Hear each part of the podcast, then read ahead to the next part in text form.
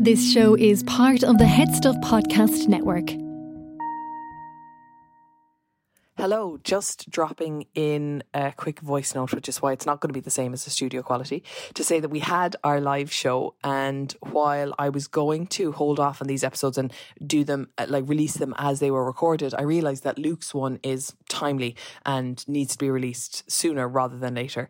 Um, so it was recorded during the Basically Live show, which was on the 23rd of March at Smock Alley Theatre, and it was amazing. I cannot wait for you to hear the episodes, but also to those of you who came, thank you so much. We had such a great night.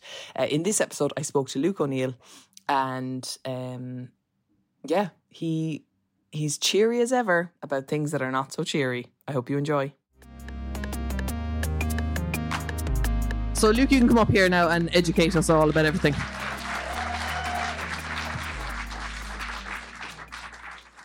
So, we have Professor Luke O'Neill. Ever heard of him? Uh, and he's here. I thought when I when we booked this, I was like, ah, look, we'll get Luke and he'll have his guitar and we'll just see Yeah. like the personal side of Luke because he'll be irrelevant because COVID will be over. And now we're like, someone here definitely probably has it and we'll all probably have it. And I've had at least 15 messages on Instagram from people who bought tickets and like were dropping like flies in the last few days. Some of whom are like very big fans of the show and devastated. Others who are probably just trying to be nice and are delighted that they didn't have to come. Um, what's going on, Luke? Why is it? Why is it still here? Like isn't, it's back in the headlines. It's amazing. You look fucking phone. delighted about it. Look at No, you, like know. no, no, no. you're to me, delighted. Yeah, I got accused of that. You know, like is it me fomenting the stories about it? But um, I was as sick of it as everybody else, to be honest. You know, and, and the past three weeks I didn't watch it very much. Strangely, you know. Uh, but then the last week, it's And then it crept up on well, us. it crept up on us again, hasn't it? Yeah. So it's a bit. Uh, I wouldn't worry too much. I have to say, it's a surge, you know. And what's great is the But it's a huge surge. It is, but the vaccines are working. It's remarkable. I mean, if, if we hadn't have the vaccines, the ICU would be full of people without doubt, you know. So the vaccines are doing their job.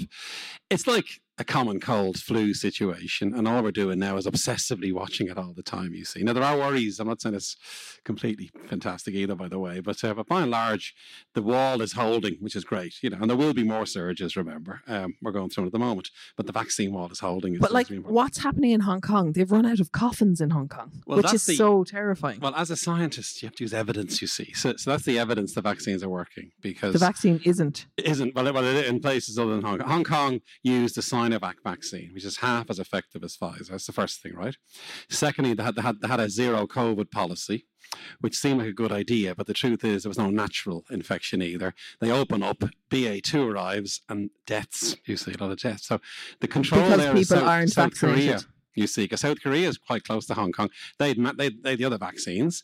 They didn't have um, zero COVID, and they've almost no deaths, and yet the same rate of cases. You know, so that, that really tells us the vaccines. That's more evidence, if you like, the vaccines work.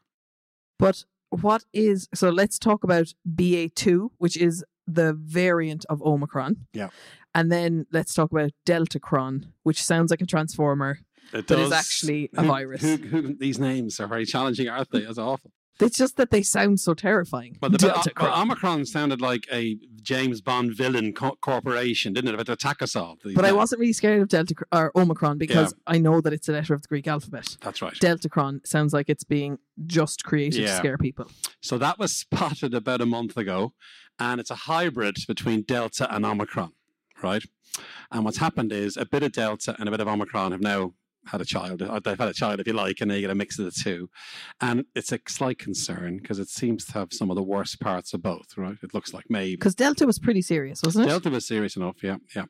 Delta causes more severe disease than Omicron, for example. And then we got a hybrid. Now, it's still very early.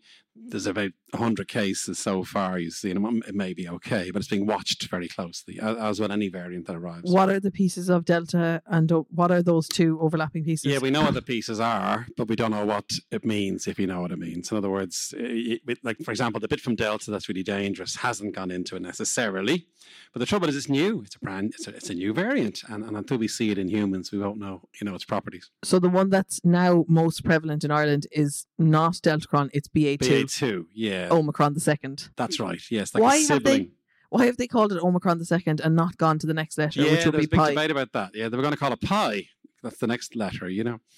And then now we'll, we'll call it BA2 for some reason. But pi it should seems- really be pi. You know, remember pi, Steph? I do. Do you know how 3.14 many digits do you know pi to? I hope you. 3.1417, like maybe five. Oh, that's ridiculous. Is that awful? I thought you should know more. Like, Um, but yeah, it's going to be called pi. Um, sorry. I think you know more. Um, but they've stuck with BA2. I mean, I could probably, I think I probably know You can look more. it up. Yeah, that's right. um, BA2 is really interesting. Now, now, you might say, oh, here comes a scientist, and he's going to say, look, this is a fascination, and yet it's quite dangerous. But as a scientist, BA2 is fascinating. Why? It's 30% more transmissible than Omicron, which was already 70% more than Delta. So this is a really infectious Which was already- virus. already a lot more than, than previous Alpha. ones. Yeah, this this could be the most contagious virus ever. There's a claim, right? Now the one the ones we have at the moment, chickenpox is very contagious. If, if a kid has chickenpox in a room, they all get chickenpox. You know, measles. If one kid has it, ten get it. You know that kind of thing. So they're they're the most infectious. This is the R number. The R number exactly. Yeah, they're the most. But this one is very high R number. We think so. It's going to be on, on the same Because health- range. Health experts, I don't know which one, but someone was saying everyone is going to get this one. Like you just, if you haven't had it, you're going to get it, and you just need to make peace with that. Yeah. But that's not very peacemaking because some people are having very severe disease Yep. with it and also getting long COVID. That's right. Yeah, I mean the thing about this one is the the phrase I saw yesterday was it'll sweep up everybody who hasn't had Omicron. Because if you've had Omicron, that will give you some protection against. and BA2, yes, you have see? people texting me, and this is anecdotal again, but people text messaging me saying, had it before midterm break, Yeah. have it again today. Yes, people are getting reinfected, which is interesting as well. Now, why is that? you say wonder. interesting. It's not interesting. It's Well- infuriating. Because they say, like, oh, once you've had it, it's three Yeah. months, but Yeah. it's not. It's two weeks. I guess we'd say scientifically interesting. Why would that happen? You see, so that's why it's interesting. Why, why, why would people get reinfected? The fact of the matter is, these are coronaviruses. They're inclined to reinfect people anyway. You will catch a cold. You might catch the same virus again next winter, and the same, you know, infection happens. Coronavirus is reinfect. That's the first thing. So it's not that surprising. What's very important is though what reinfection means in your nose. That's all, right? The immune system doesn't really get to your nose is the truth of the matter anyway, because all the cells can't get up there and the antibodies. Your lungs are protected, so you might have sniffles, you might have a sore throat. It's not going to kill you. A common cold. would be the Mhm. thing, you know? So that's what's happening here. Basically, it is getting into people's noses, and they have a few symptoms, but it's not progressing into, into severe disease because of vaccination. Mainly is protecting the lungs. That's the way to think of it. So I wouldn't worry too much. But you're right, though. The other concern we have is. It's still a new virus, remember. It's only been around for two years. We don't really know a lot of, enough about it, in a sense. And this long COVID thing is there. You know, how serious is it? How common is it? All these studies are coming out suggesting in a subset of people it's very severe. So it's not just about people dying, which is horrendous, obviously enough. It's also about persistent symptoms that might go on for 6, 12, 18 months. They reckon the 1918 pandemic, right? The, the previous massive pandemic, Spanish flu. 15 years later, there was heart disease, which could track back to that, you know? So in 1918, like, people got that, that was influenza. Their hearts were damaged. They didn't know it until they aged, you know, and then the heart damage revealed itself. So yeah. this is in the back of our minds. What will be the long term consequences of infection, in a sense? You know the way we were always following Israel uh, because they were ahead of us. Is there any? Who are we looking at now to see? We've all had boosters, Yeah. or some people got COVID, let's say at Christmas, and now they're able to get a booster. Are our boosters still working? Are we? Pfizer have applied for a fourth shot. They have. Yeah, that's right. Yeah, so does that yeah. mean we all have to get vaccinated again, or no, what's the, going the on there? plan now is everybody gets your third shot first of all when offered it because it's a three shot vaccine. And we've discovered that. that that was that was discovered through ob- observation. We didn't know that at the start. You know, this needs three shots is the first thing. So get your third shot. If you don't get your third shot, the first two are irrelevant in a way. You know, and secondly, then for vulnerable people and ones whose immune systems are slightly inactive, they need a fourth shot. They need four kicks to get the immune system going. It's a bit like that, you see. So the fourth shot is now being given to people on immunosuppressants. Uh, older people, I would say over 60s, should get the fourth shot, and that will give you a really strong protection. We hope. Now we'll watch that next. You'll see that. We can't be getting vaccines every three to six months. That's not going to work, is it either? By the way, but the four, you'd be optimistic. The fourth shot should give a big response in those vulnerable people. Is, is the way to think of it. So the general population aren't going to have to get a fourth shot. No, no. But in winter, you know, like the flu vaccine, you get this coronavirus vaccine if you're in that category. That that's the likely vista ahead of us.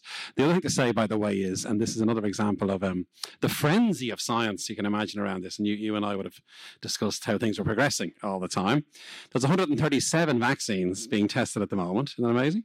Seems excessive when we well, have I think it's a bit of overkill. that work a lot It's, very that- well. that's, that's such an important thing, I suppose. You know, now what are those next gen vaccines? Right, uh, there'll be a pan coronavirus vaccine that works against any variant. That's the first thing. They're coming. Will that be mRNA or one of those dead virus ones? It'll be a dead virus one. Exactly. Yeah, a company called Valneva have a dead virus one, and that's great. I must say. Now that What's the technical term for dead virus one? Inactivated Okay. virus, whole virus. It'll do that. that Yeah. Or attenuated, they use that word. Um, that's coming. That, that's got approved in, in Bahrain, is the first place to approve the Valneva vaccine. So that'll be approved, I guess, in Europe eventually. That may replace the other vaccines you see. That's the whole virus, remember. The, the other vaccines we have are just a spike, that bit. So is there a benefit in, say, Valneva comes to Ireland being like, look, I'll just get that one even though I've had all my Pfizer's because then I'll be done for all the variants? We hope not. We hope we hope the three shots will give durable protection. Remember, and secondly, if you get infected having had the vaccine, that's like a fourth shot anyway that you give your. And there's evidence for that now. That'll give great protection. So it's not the worst thing in the world to get a, a low dose infection if you don't get long COVID. That's the concern, but that's unlikely. You know, in that situation, so that's good. Uh, the other vaccines that are in development are intranasal. If you squirt the vaccine up your nose, now the immune system gets into your nose and stops you getting infected, right? And I here's a prediction, which may or may not come true. They will take over because now you're stopping infection as well as protecting the lungs. And guess which vaccine is number one that's intranasal? AstraZeneca, which we've all forgotten about. That's because it was shit. It wasn't shit. I, feel so sorry. I know those Oxford scientists. I know. I read that book. It was really good. Those two amazing female Yeah, scientists. Sarah Gilbert. Yeah, and and um, what's incredible that that vaccine was made in a university, not by a drug company. They made no profit from it. It was given away for free, right? And Adrian Hill, who, who led that vaccine uh, institute, he's, he's he's from Dublin. Actually, I've known him for years. I did stuff on, malaria with him. He's a very famous vaccinologist. He was interviewed and he said, "Look at this. He said, um, we made this vaccine in the university, not for profit. They've probably saved 20 million lives with that vaccine. Can you imagine if you're a scientist and you make that achievement, you know?" And he said, compare that to Pfizer and um, and Moderna. That's created nine billionaires. You see, because they're private companies and they sold their shares. Now there's a contrast. I Now, those do- vaccines are good now. I'm not knocking the other vaccine, but let's talk about a contrast between two different. Approaches. I do think that AstraZeneca was tired with the Brexit brush. That it just became so like Europe was just like, we're just gonna throw a bit of shade on you because Yeah. you did Brexit. that was part of it. Um, Politics sadly came into a very. If, if all we had was AstraZeneca, we'd be laughing our heads off. It was 70, 80% effective, remember. Now, it wasn't 95. That's the, it's slightly less effective, you see. And then the clotting issue came up, do you remember? And that wasn't a big deal in the end, very rare. And then the politics came in. It was ridiculous what happened in the end. So you feel a bit sorry for the Oxford group, and I feel sorry for them anyway. But they might make a comeback with this But nasal yeah, they're gonna, I, I, they're going to come back with the nasal, and, and that could take over again and be, you know, the way to go. I have a question about your opinion, and then I will get to questions from the audience. Um, so think about your questions now. I also have one from someone who has COVID and couldn't come. Yep. I'll ask her one first. But first of all, I want to ask you: um, Do you think there will be uh, restrictions brought back in, and how do you feel about masks? Very unlikely to be restrictions because they're far too harmful. Remember, you're trying to weigh up how harmful restrictions are for all kinds of reasons, not least mental health or you know delayed things in hospitals and all that kind of stuff. You know, Mhm. so no, there can't be more restrictions. You might see a mask mandate coming in, for instance. You might see curfews at the worst. Panty will hear, hear me saying that, but that that that's the worst case scenario. You know, but I can't see it because we have the vaccines. You see, and secondly, we have the antivirals. Never forget the other weapon. I mean, what's amazing about this to me as a scientist, I'm going to blow science's trumpet here already. So science stepped up and delivered this stuff, right? It delivered the vaccines and antivirals. Now, antivirals are tablets you take that kill the virus. There's five of them now. You know, Paxlovid is the famous one, you see. And both work really well. Now, Paxlovid will get used more widely now, you see. You'll see more and more in hospitals, for instance. You might be given Paxlovid as soon as you're admitted to hospital. And it kills the virus. This is a very powerful weapon against the virus. but in would it not we- be a case that like you go to your doctor and you get co- like uh, your doctor is like I'm COVID positive, and they're Yeah. like, here, take this antiviral. Absolutely. Yes, that's exactly what will happen, I predict. Now, remember, with hepatitis C is a famous one, which afflicted many women in Ireland, by the way, to the anti D problem. Remember, they all got infected. There was never a vaccine for that. It's, it's completely curable with an antiviral, right? Hep C. HIV, all we have is antivirals. We'd love vaccines for those, and that, that's a COVID dividend, by the way. We, there's trials running now with RNA vaccines for HIV and Hep C. But remember, all we have is an antiviral, and that manages those diseases. With COVID, we got the we got the Air Force and the Land Army, if I can use a military analogy, uh, against this virus. So, so in other words, those are the reasons why we can never go backwards. Well, this is the thing. I, I know that people now understand with the antivirals and with the vaccines, people are not dying so much of COVID. People also want to be like, when can I mm, book something and and be sure that I can actually attend it? Yeah. You know, and so this question that came from uh from a listener who's been knocked out by COVID. Um, that's what I just checked on my phone. So she's a nurse, and she says that they're really under pressure at the moment because their people are coming in absolutely grand, but they're coming in for a surgery and they swab them for COVID, and it turns out then that they're COVID positive, and then they have to be put in a room on their own, which might be a room for six people, but they have to be in there on their own, and they don't swab people for influenza. These people are not overtly sick. So why are they swabbing for COVID? And when will it get to a place when this may be a question for Paul Reid, but when will it get to a place when the hospitals are not screening for COVID in the same way that they don't screen for flu? Because that will reduce the pressure on the system because these people are not sick, but they have Yeah. to be treated. Well, why are they doing that is the question. They're doing it just in case that person infects a healthcare worker, say, or a vulnerable person in the hospital. We pick up many infections in hospitals, remember. So, in fact, hospitals are dangerous places, paradoxically often, because of so many infections. So, they're being very cautious, I would say, at the moment on that one. But eventually, they'll stop doing that because we'll have antivirals, or we'll have, you know, which we have already, but they'll be proven and it, it'll increase confidence, if you like, and then we'll stop, we'll stop testing for COVID for, for everybody, really.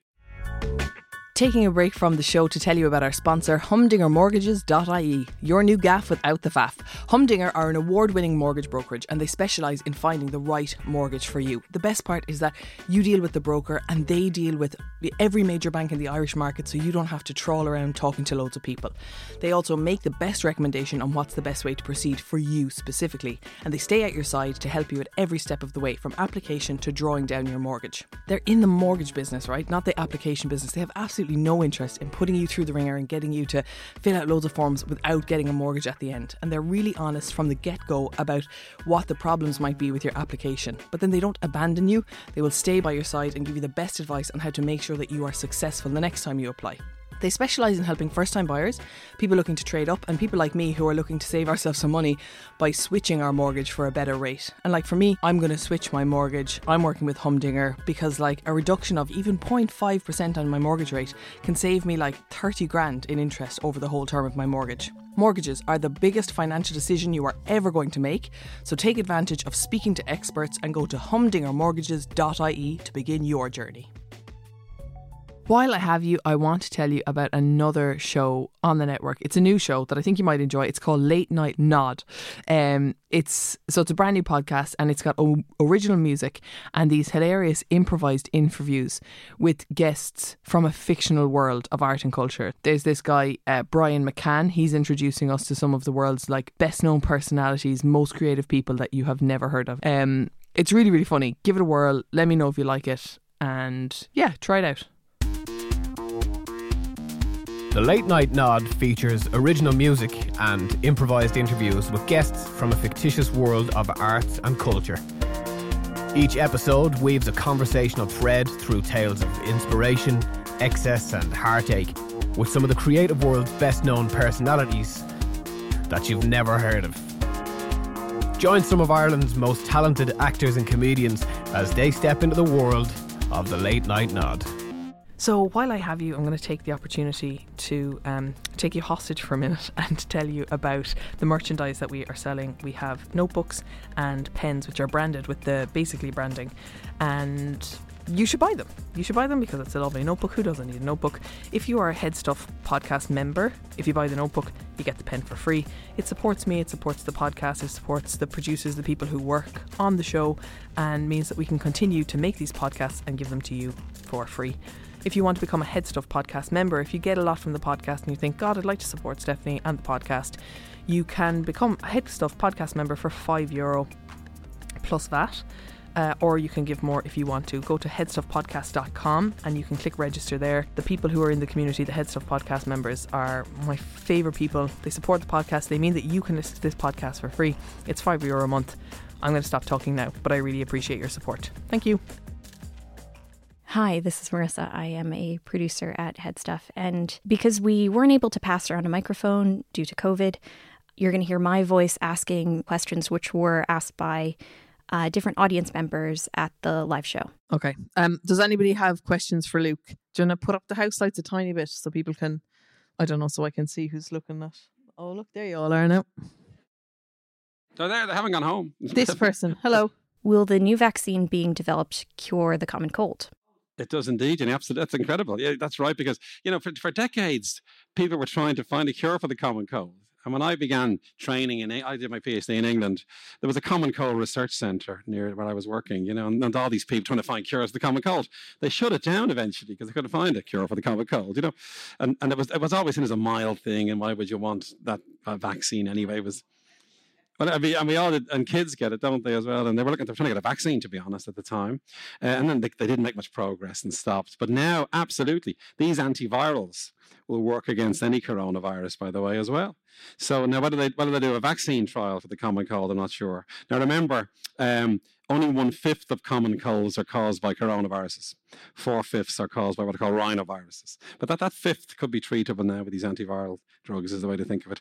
Now, whether you'll be motivated to develop a vaccine for rhinoviruses, that may come as well. You never know. They May, but the, the, the, different species of, of, virus entirely, different families, you know, cause, cause the same symptoms, but they're quite different. So you could get a vaccine for any cold causing virus, both the coronaviruses and the rhinoviruses could, could be the future. Would, would, would companies do that is the question, I guess. Now they might, you know. Certainly the urgent need is for very serious diseases like hepatitis C. HIV is still a huge problem, by the way.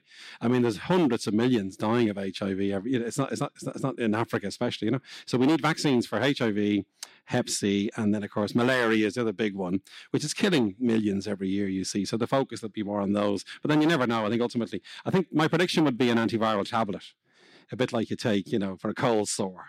That might be useful for the common cold. Great. Anybody else? This was asked by a teacher. Are children's immune systems being damaged by not being exposed to other minor illnesses in the classroom? Yeah, that's the worry for definite because we know how the immune system it needs topping up all the time, really, you know. And you even get cross protection between different viruses and bacteria, which is an interesting thing in a sense. So let's say you have a cold, that may protect you against chickenpox, likely you see that kind of thing, you know. So we know that, that kids need to be a bit dirty, there's no question, and especially when they're young, on, under the age of about ten that's when their immune system is being educated. It's when they go to school. And if you keep kids too clean under, under the age of 10, their immune systems don't get trained properly. And then they're at higher risk of infection.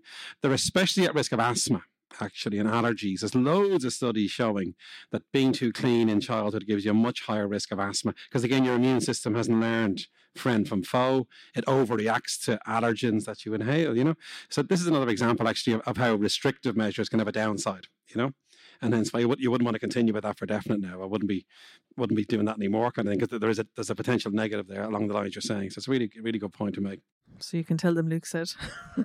Yeah, there's good dirt and bad dirt, though. Remember, you can, it's not all dirt. You got don't be pushing them into mud. But there's clean dirt. Well, you know the best dirt is on a farm. Then there's all these studies. There was a great study came out. I know pe- people who work on. I, I do. I work on asthma a bit myself. By the way, I've done some work on asthma over the years. Uh, the asthma experts have published fantastic papers. If a baby spends like six months on a farm, they almost zero chance of asthma. Isn't that amazing? And even if a, a woman, when she's carrying the baby in her womb if she spends time on a farm, that baby gets born in, in a city and again has a lower risk of asthma. So th- the developing baby's been exposed to stuff on the farm. Now, the big question is what are they being exposed to? It's cow shit. There's something in cow shit, and it's probably E. coli that I mean, the immune system, you know. And, what, and what now what they're doing is amazing. Asthma is still a very severe disease, by the way. Like 20% of asthmatics are badly managed with steroids and stuff. They need better treatments. It's called, it's called steroid resistant asthma. They're now trying to find what is in the shit, basically. And could you give that to someone? You know? I feel like there's going to be a new RT reality show where they send asthmatics to a farm. Exactly. like, yeah. you know, and you're my asthma. We can, we can do it together. I have asthma, but I have no oh, interest in being you, you, any... you, you, can take in the shit then. I, can you can volunteer. I don't want to be anywhere near a farm. I hate farms.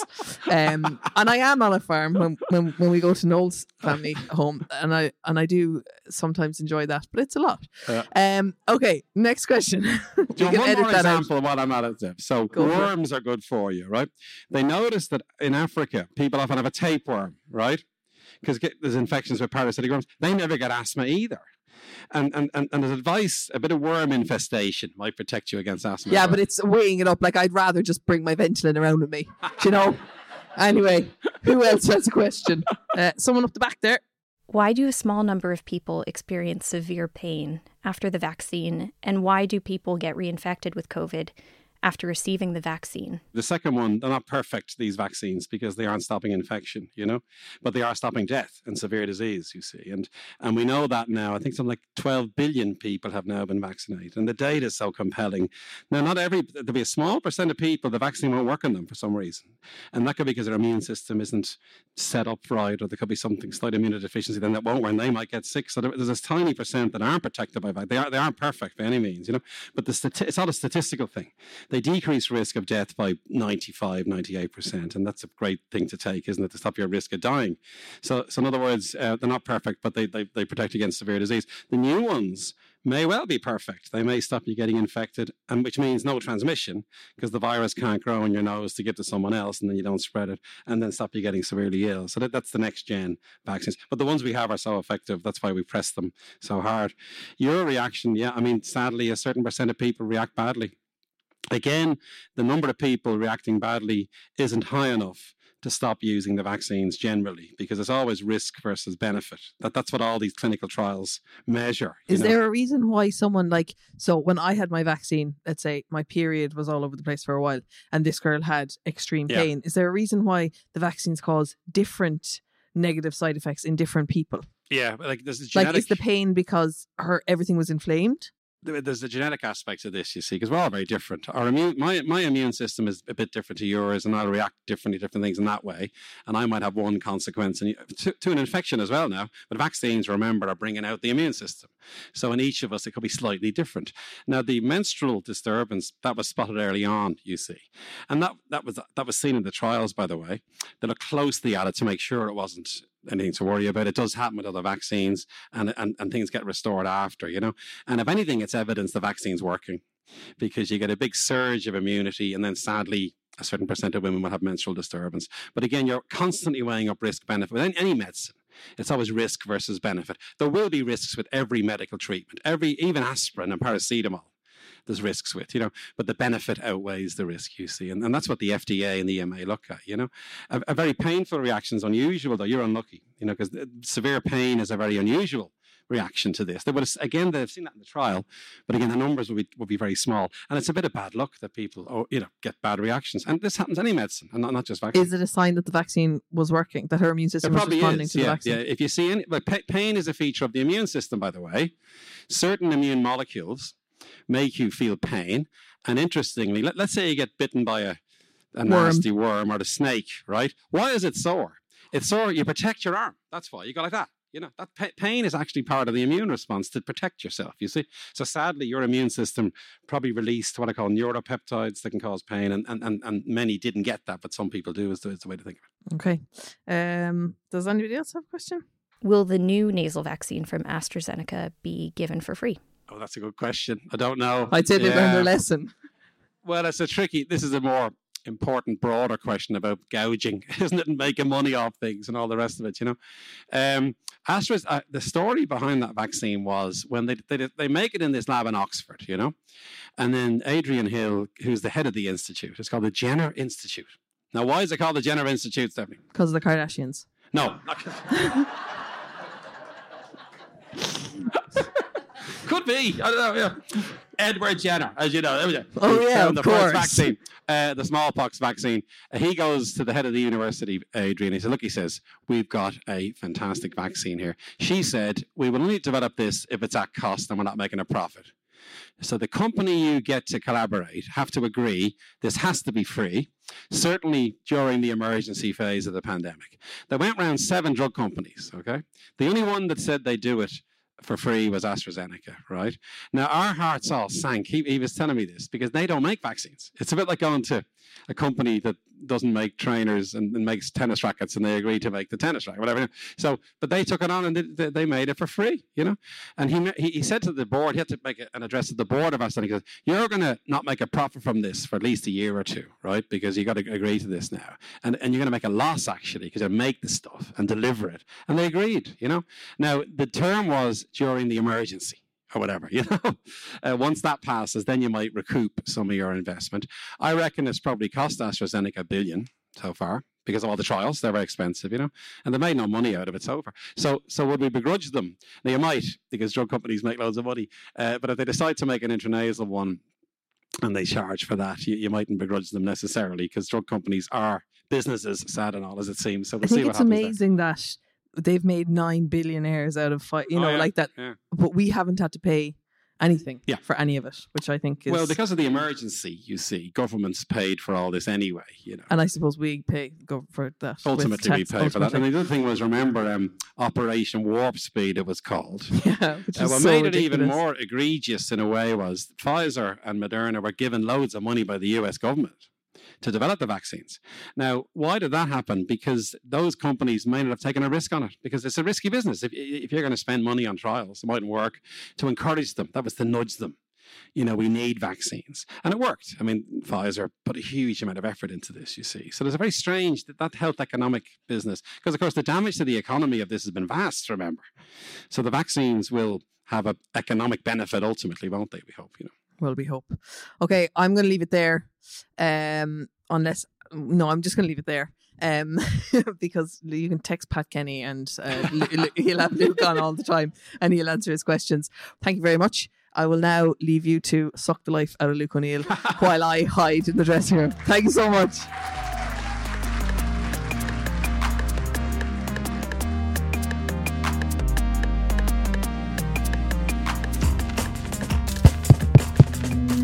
This show is part of the Headstuff Podcast Network, a hub for the creative and the curious. Shows are produced in association with Headstuff and the Podcast Studios Dublin. Find out more or become a member at headstuffpodcasts.com.